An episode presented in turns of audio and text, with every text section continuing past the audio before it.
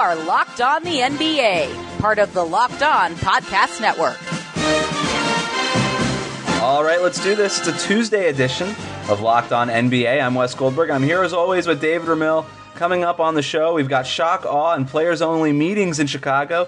Denver dealing with the injury bug, and we'll get to our top performance from Monday night's action. But first, David, we've got much more pressing matters. Did the moon landing even happen? Are you asking me for real? Because I don't think it did.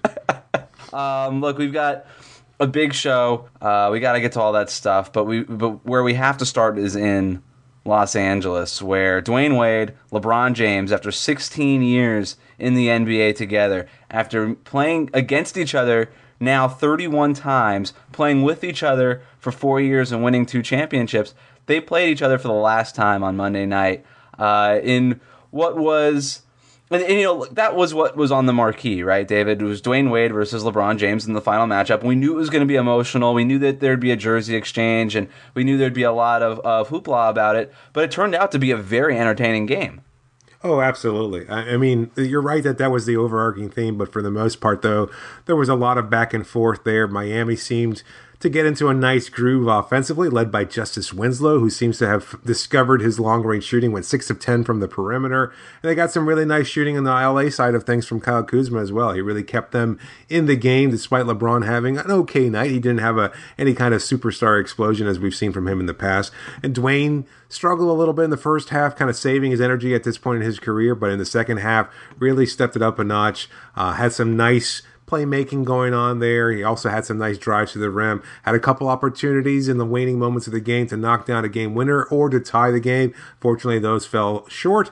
And uh, the Lakers pulled out a victory there, but a good, fun back and forth game between, again, two classic, all time great competitors. So that was a lot of fun to watch. If you missed it, definitely go back and watch that on League Pass if you can especially the the fourth quarter there. It was a back and forth fourth quarter, and it culminated in a moment that we all really were kind of waiting for. Dwyane Wade against LeBron James with, for a chance to basically win the game for the Heat. That moment that Dwyane Wade has had a few of this year, or he's had opportunities at least to put Miami ahead in games. And LeBron Wade didn't go one on one a whole lot in this game. On number one, they play different positions. The Lakers like to switch a lot of different things, and they played small a lot of this game. So you had LeBron sliding up a position as well. So he's just not going to be around Dwyane Wade as much. But it, you know, the the chip sort of fell where LeBron did guard Dwyane Wade on that final possession. Maybe he wanted it a little bit and kind of forced his way into him. And uh, Wade had the had the ball, and uh, LeBron bodied him up played good defense, forced a tough shot. Wade took a, a shot off balance and it missed, and that was it. So uh, it was a cool. It was still a cool moment. It, it came down to a, a Wade and LeBron. Um, but as you mentioned, guys like Justice Winslow, Lonzo Ball, Kyle Kuzma, Bam Adebayo, the young guys that both of these teams have their futures staked on, really stepped up, which just made it kind of a cool experience overall. Let's go to Boston, where the Celtics, without Kyrie Irving, Al Horford, or Gordon Hayward, beat Anthony Davis and the Pelicans pretty handedly, 113 to 100. Marcus Morris continues to play well as a starter. He put up 31 points, made five of his eight three pointers, added four rebounds and four assists. And then Jayson Tatum had it going from the get go. He finished with 21 points on 10 of 16 shooting, hit a bunch of cool fadeaways and nifty shots as he's going to do. Uh, the Celtics now have won six in a row, and according to ESPN, now have the second best point differential in the East. Now, Obviously, there's teams still ahead of them in in the conference. Toronto, Milwaukee, Philadelphia, all those teams are still ahead of them. But now that they've won six straight, David, it, it really feels like they've turned this thing around, and I think a lot of that has to do with kind of this rejiggered starting lineup. Right. Um, and, and, despite the injuries, just being able to beat, um, uh, just just being able to beat good teams. Right. No, no, I think that's fair. I, I think a lot of people saw the weaknesses from Boston early on and expected them maybe to be con- completely falling apart. And, you know, we always talked about this and we've talked about it on this show a number of times in the past that it's difficult to incorporate all these players on one roster there. They've had a number of injuries kind of change how players step in and out of the lineup. It, it takes a lot to, a long time to figure out your role and how to make an impact. I think they kind of stay the course and stay true to their, who they are. Uh, and I think you're starting to see this team kind of figure it out. And look, somehow this team seems to get better as players fall in and out of the lineup. I think they mm-hmm. were without Al Horford, and somehow they figured out a way uh, to get even better tonight and to beat a good New Orleans team who is struggling a little bit. So I'm wondering, from your perspective, this more about Boston playing well at the right moment, or about New Orleans continuing to struggle as they they make their push later on in the season. I think, yeah, you're right. The Pelicans are struggling. They're overall a fine team in the West. They're basically a 500 team, which is is pretty good in the Western Conference, um, considering things are so bunched up there. But Anthony Davis, 41 points. Julius Randle, 20 points. The rest of the roster, nothing. You know, and that's I think kind of the story when it comes to New Orleans is that Anthony Davis can just go off with an All Star night like this, and it's really not a close game where you know, you look at Boston, even without three of their, their main guys, you've got a guy like Marcus Morris that's going off for 31 points. Jaylen Brown, big story for him coming off the bench, 19 points in his return. That's really big for them if he's going, especially when he's making four of his seven three pointers. That's kind of the big thing for him. Um, I think this is more Boston just get it, just kind of putting things together. It just it feels like things make more sense for them when you've got guys like Morris, who yeah he he scored 31 only on 15 shots, and normally doesn't really need the ball. Like if he's not going off for 31 points, he doesn't really need the ball. Marcus Smart obviously can do a whole lot of things on the court. He doesn't really need the ball to be productive, um, and so I think having those guys next to Jayson Tatum and a point guard like either Terry Rozier or Kyrie Irving it just kind of it, it, determines the pecking order a little bit more naturally. It doesn't seem as forced, you know. Yeah. On the Pelicans side of it, they drop under 500 for the first time this season. They're 14 and 15 now, and and uh, I don't know that they're going to be able to kind of tread water for the rest of the year the way they have and still continue to make a playoff push. It seems more and more likely that they might be on the outside looking in with the Western Conference shaping up the way it has with so many teams in contention and other teams on their way up um, or, or fighting for a spot in a similar position there. So it's going to be an interesting season, that's to say the least and they, they've been experimenting with a lot of different lineups. Julius Randle in for Nikola Mirotic, uh, Solomon Hill uh, takes the start at the small forward position, so they've been trying to mix things up. And hey, the, the Boston Celtics fans really encouraging round of applause for uh, Anthony Davis every time they got every chance they got. so uh, I don't know what that means, but hey, before we move on nothing. to our it means absolutely nothing. Before we move on to our headlines, let's check in on the other scores from the night, David. Yeah. Um, let's see. The uh, Dallas Mavericks were able to put a beat down on the Orlando Magic, 101 to 76. The Indiana Pacers got a big night from Miles Turner with 26 points to push them 109 101 over the Washington Wizards. The Sixers 116 over the Detroit Pistons, 102. Again, the Celtics 113 over the Pelicans, 100. Uh, Chicago, not surprisingly, lost to the Sacramento Kings 108 to 89. The Milwaukee Bucks in the Matthew Dellavedova revenge game 108 to 92 over the Cleveland Cavaliers. The Oklahoma City Thunder 122 over the Utah Jazz 113 behind Westbrook's sixth triple double of the season. The Denver Nuggets, despite many injuries to their roster, 105 to 99 over the Memphis Grizzlies. The Clippers had to go into overtime 123 to beat the Phoenix Suns 119. The Golden State Warriors, despite not reaching the moon, were able to beat the Minnesota Timberwolves 116 to 108. And again, the Lakers 108 over the Miami Heat 105. This episode is sponsored by Action Heat. Action Heat makes the world's best battery heated clothing. Heat on demand at the touch of a button. Control your environment with Action Heat. Action Heat clothing is engineered to safely and efficiently deliver heat via seat, uh, heating panels similar to that of a heated car seat. They can reach temperatures of up to 135 degrees, and they're powered by rechargeable batteries that last up to 12 hours on each charge.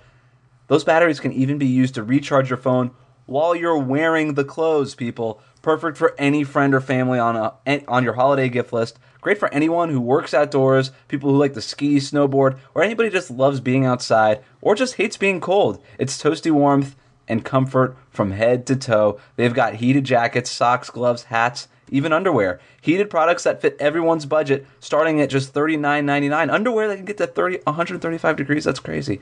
We've hmm. got a special deal for our listeners to save 20% off of your entire order. Just go to actionheat.com slash locked on to check out everything Action Heat has to offer. That's actionheat.com slash locked on or use the coupon code locked on at checkout to save 20%. Stay toasty and warm while you enjoy all of your outdoor activities this winter with Action Heat.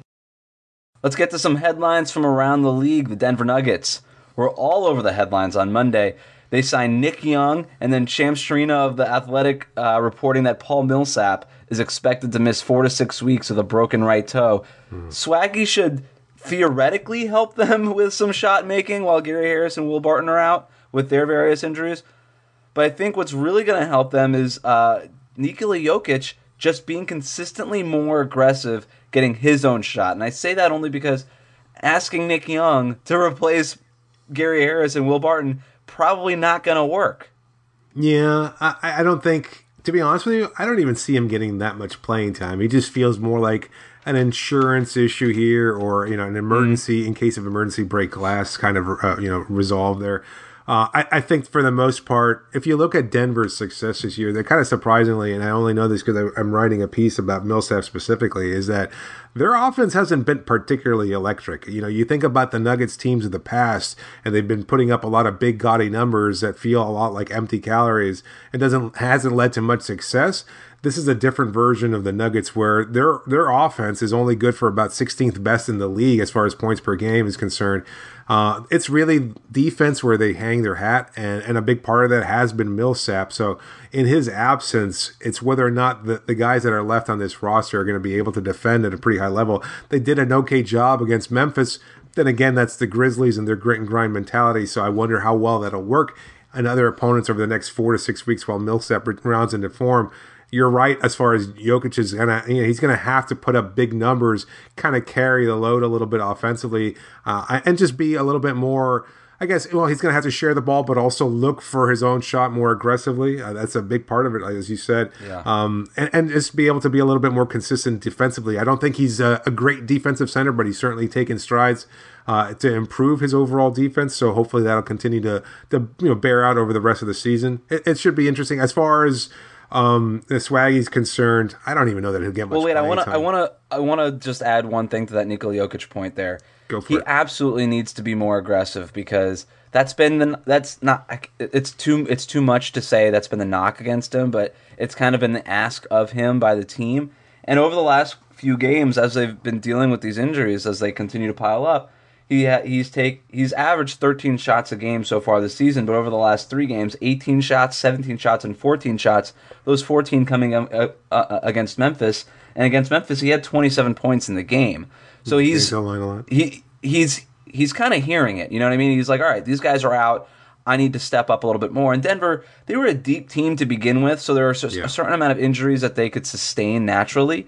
But um, you know, guys like Trey Lyles need to step up, and I thought he did a really nice job. He's had, he's had a nice year so far. He is. and, and he played well against Memphis. He was a plus eight in the game. Um, had seven rebounds, nine points, but like moreover, just played solid enough defense. Um, they're they're moving Hernangomez over to the power forward starts, uh, spot. Started Torrey Craig there in that starting unit, so they've got some pieces that they can just sort of mix and match and figure it out. But I think the Paul Millsap thing is going to be a big hole for them going forward. He was really the big addition for them in in this season, uh, if anything, which is a which is a big reason why they went from a bad defense to a good defense this year. Um, but they're they've got some guys that that have the potential to step up and sort of fill that spot. And uh, and I'm not I'm not ready to hit the panic meter yet on them. They're 18 and nine. They've got a good cushion. I still think that regardless of Millsap being out four to six weeks, I think that and I think this roster is still good enough that they should be able to make the playoffs. Well, make the playoffs maybe, but they're not going to have the kind of seating that they would have liked with Millsap in the lineup. I mean, missing Yeah. Six weeks potentially during this stretch of, the season is a tough one because this could take him all the way up to the All Star break. You know, where he'll need that kind of extra time off just to get back into playing shape. Now, you know, with a guy like Millsap, he's going to continue to work hard to find his place in the system again. And he already went through this last year where he missed almost 60 games due to various injuries. So you know, it's going to be interesting to see whether Denver's able to tread water. And again, this Western Conference with so many teams already trying to fight for those playoff seeds, I wonder whether or not this is going to drive Denver down, not out of the playoffs, but down to a point where they're not going to be able to capitalize on their depth and their overall talent. Or conversely, they could just be a really dangerous sixth, seventh, or eighth seed. So that, that could be an interesting thing to watch in, in later on in the year, too. Things are going well in Chicago, I think most people would agree.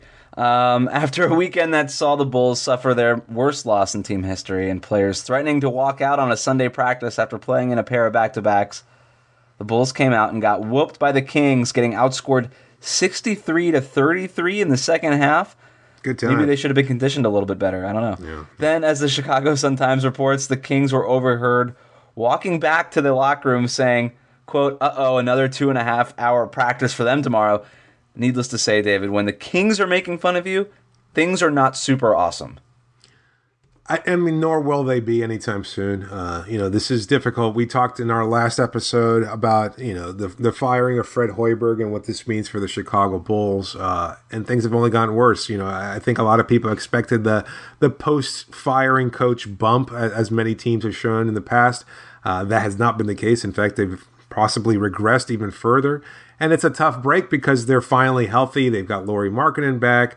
Um, they've got a number of players back in their rotation that can contribute at a pretty decent level. And, and so you'd think that they might be able to capitalize on that and kind of play a little bit more inspired basketball. And In fact, Jim Boylen has been so determined to make his impact on this team, to kind of put his his imprint on the personality and the culture of this group that he's driving them into the ground in a way that's just been kind of di- dictatorial in nature. Like the team, again, threatening to boycott practice, um, to, to walk out almost mutinously uh, from pr- from practicing, having to be convinced by guys like uh, Robin Lopez and Lauri Markkanen to actually stick it out and, and maybe have a players only meeting, which is what they actually did over the weekend. And I think there might even be some legal action or at least some league involvement. I think they've called for. Yeah, the they, they involved. reached out. They reached out to the uh, players' union to see if um, if they if any if doing a, a practice on the after a whole back to back set was even like a legal thing that coaches were allowed to do. So I don't know if they're trying to actually get punitive about it, um, but they are. That's what the union's for, I guess. Like is to figure out, hey, what are my rights? Um, look, I I'm not if you kind of determine success by what the goal was here. I don't know that the goal was to drastically turn Chicago's season around as far as wins go because I think that would have been unrealistic. Jim Boylen came out and said, "I want shock and awe." And that's kind of how I want to change the culture here. Well, guess what? I'm shocked. The players seem shocked, and I'm in awe by how much worse this has gotten. So to me, this has been an absolute success. I think he's absolutely gotten exactly what he wanted to get done done. Um, but you know, jokes aside, it, they've played three games in four nights. That's a tough stretch for anybody. Um, they are. I don't know that you're going to get a coach, uh, uh, the, the coaching bump when they're. I just I don't know that this team is that talented to begin with to be bumped. You know, I just I'm not ready to pass judgment completely, but it just doesn't seem great, and it doesn't seem like the guys are happy there. And more than anything, you just sort of want. I know they're losing a lot, but I don't know. It's just the atmosphere doesn't seem great, and I know that for me, ownership is has said that they've they're backing Boylen. I don't trust the ownership to fulfill that promise either. So I don't think anybody is safe here. Is basically what I'm saying. But um, um, we've got our locked on line of the night, and then after that, we're gonna get cereal, and that comes up next. It's time for our locked on line of the night. Let's look at the candidates. Steph Curry, 38 points, 7 rebounds, and 6 assists. LeBron James, in his win, 28 points, 9 rebounds, and 12 assists. Uh, Nikola Jokic, he had a great night, as we, we were saying before 27 points, 12 rebounds, and 6 assists. And then Paul George, 31 points, 3 rebounds, 3 assists, 4 steals in the game. He keeps that Defensive Player of the Year campaign going strong. And then De'Aaron Fox, in that Bulls game, he took over in that second half 25 points overall, 4 rebounds, 6 assists, and also for him, 4 steals, plus a block for De'Aaron Fox a lot of good candidates on the on a loaded NBA uh, night of action. David, who stands out to you? Who's your locked on line of the night? I think you've got to dismiss De'Aaron just because uh, that performance coming against a, a, a Bulls team that, as we talked about before, is falling apart. So I mean, Get the handicap. Yeah, yeah, I, am not sure you can take take that one into consideration. To be honest with you, I, I look at Paul George's performance. I, I, think we're starting to see this more and more, and maybe maybe people have realized this before, but I think it's certainly starting to become common knowledge. George might be, or, or likely is, Oklahoma City's best player. Uh, he has surpassed mm-hmm. Russell Westbrook uh, as far as a, a, positive impact and making uh, this team a very dangerous one. I think they're starting to become very, very good. Their defense has been rock steady all season long, but their offense is, is finally coming into form. Westbrook's taken a seat back, something he wasn't able to do with Kevin Durant. He's deferring in a way that we haven't seen before, and it's much more effective. He's still putting up numbers, he's still stealing rebounds from guys on the team, but overall, I think he's still making a much more positive impact than he has in the past when he was possibly stat chasing. Um, you know, and Paul George has been phenomenal. So I, have got to give the line of the night to George. Yeah, Westbrook in that same game, triple double. Nobody cares. That's that's the problem, man. When you start stat chasing, we, we get less impressed. Uh, I'm going with Steph Curry. He had 38 yeah. points on seven of 14 from three point range.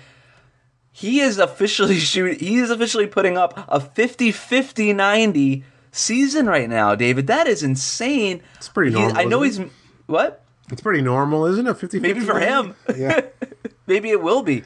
I don't know, man. It's crazy. What's and so it's um I know he's missed a lot of games, but if he's putting up numbers like that, it's he's forcing himself into the MVP conversation, and he he, he ought to be in it. Um, so I've, i am going to go with Steph for that reason.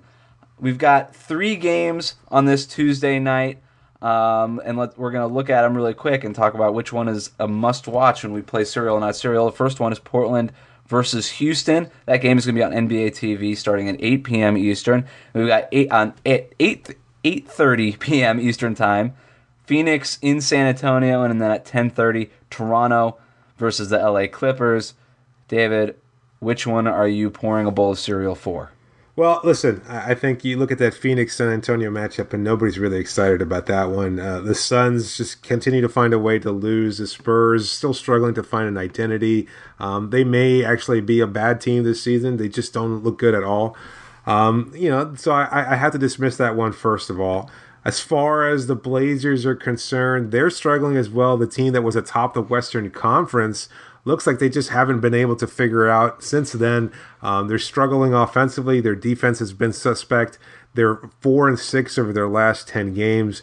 Uh, and as far as the Rockets are concerned, they're even worse, three and seven over their last ten, and three games under 500. This was a team that was supposed to challenge the Golden State Warriors after their, their superlative mm. performance last year. That hasn't been the case. So, given that, I, I don't think I have much choice other than to pick Toronto and then the Clippers. I think the Clippers are a fun team. You wrote about them recently. They're pulling out some wins. They're on the second night of a back to back, so they may be a little less fun. Uh, but the Raptors and Kawhi Leonard, who has been a top candidate for the MVP across the league, I think he definitely deserves my viewing. Uh, and my bowl of cereal will be watching Raptors Clippers.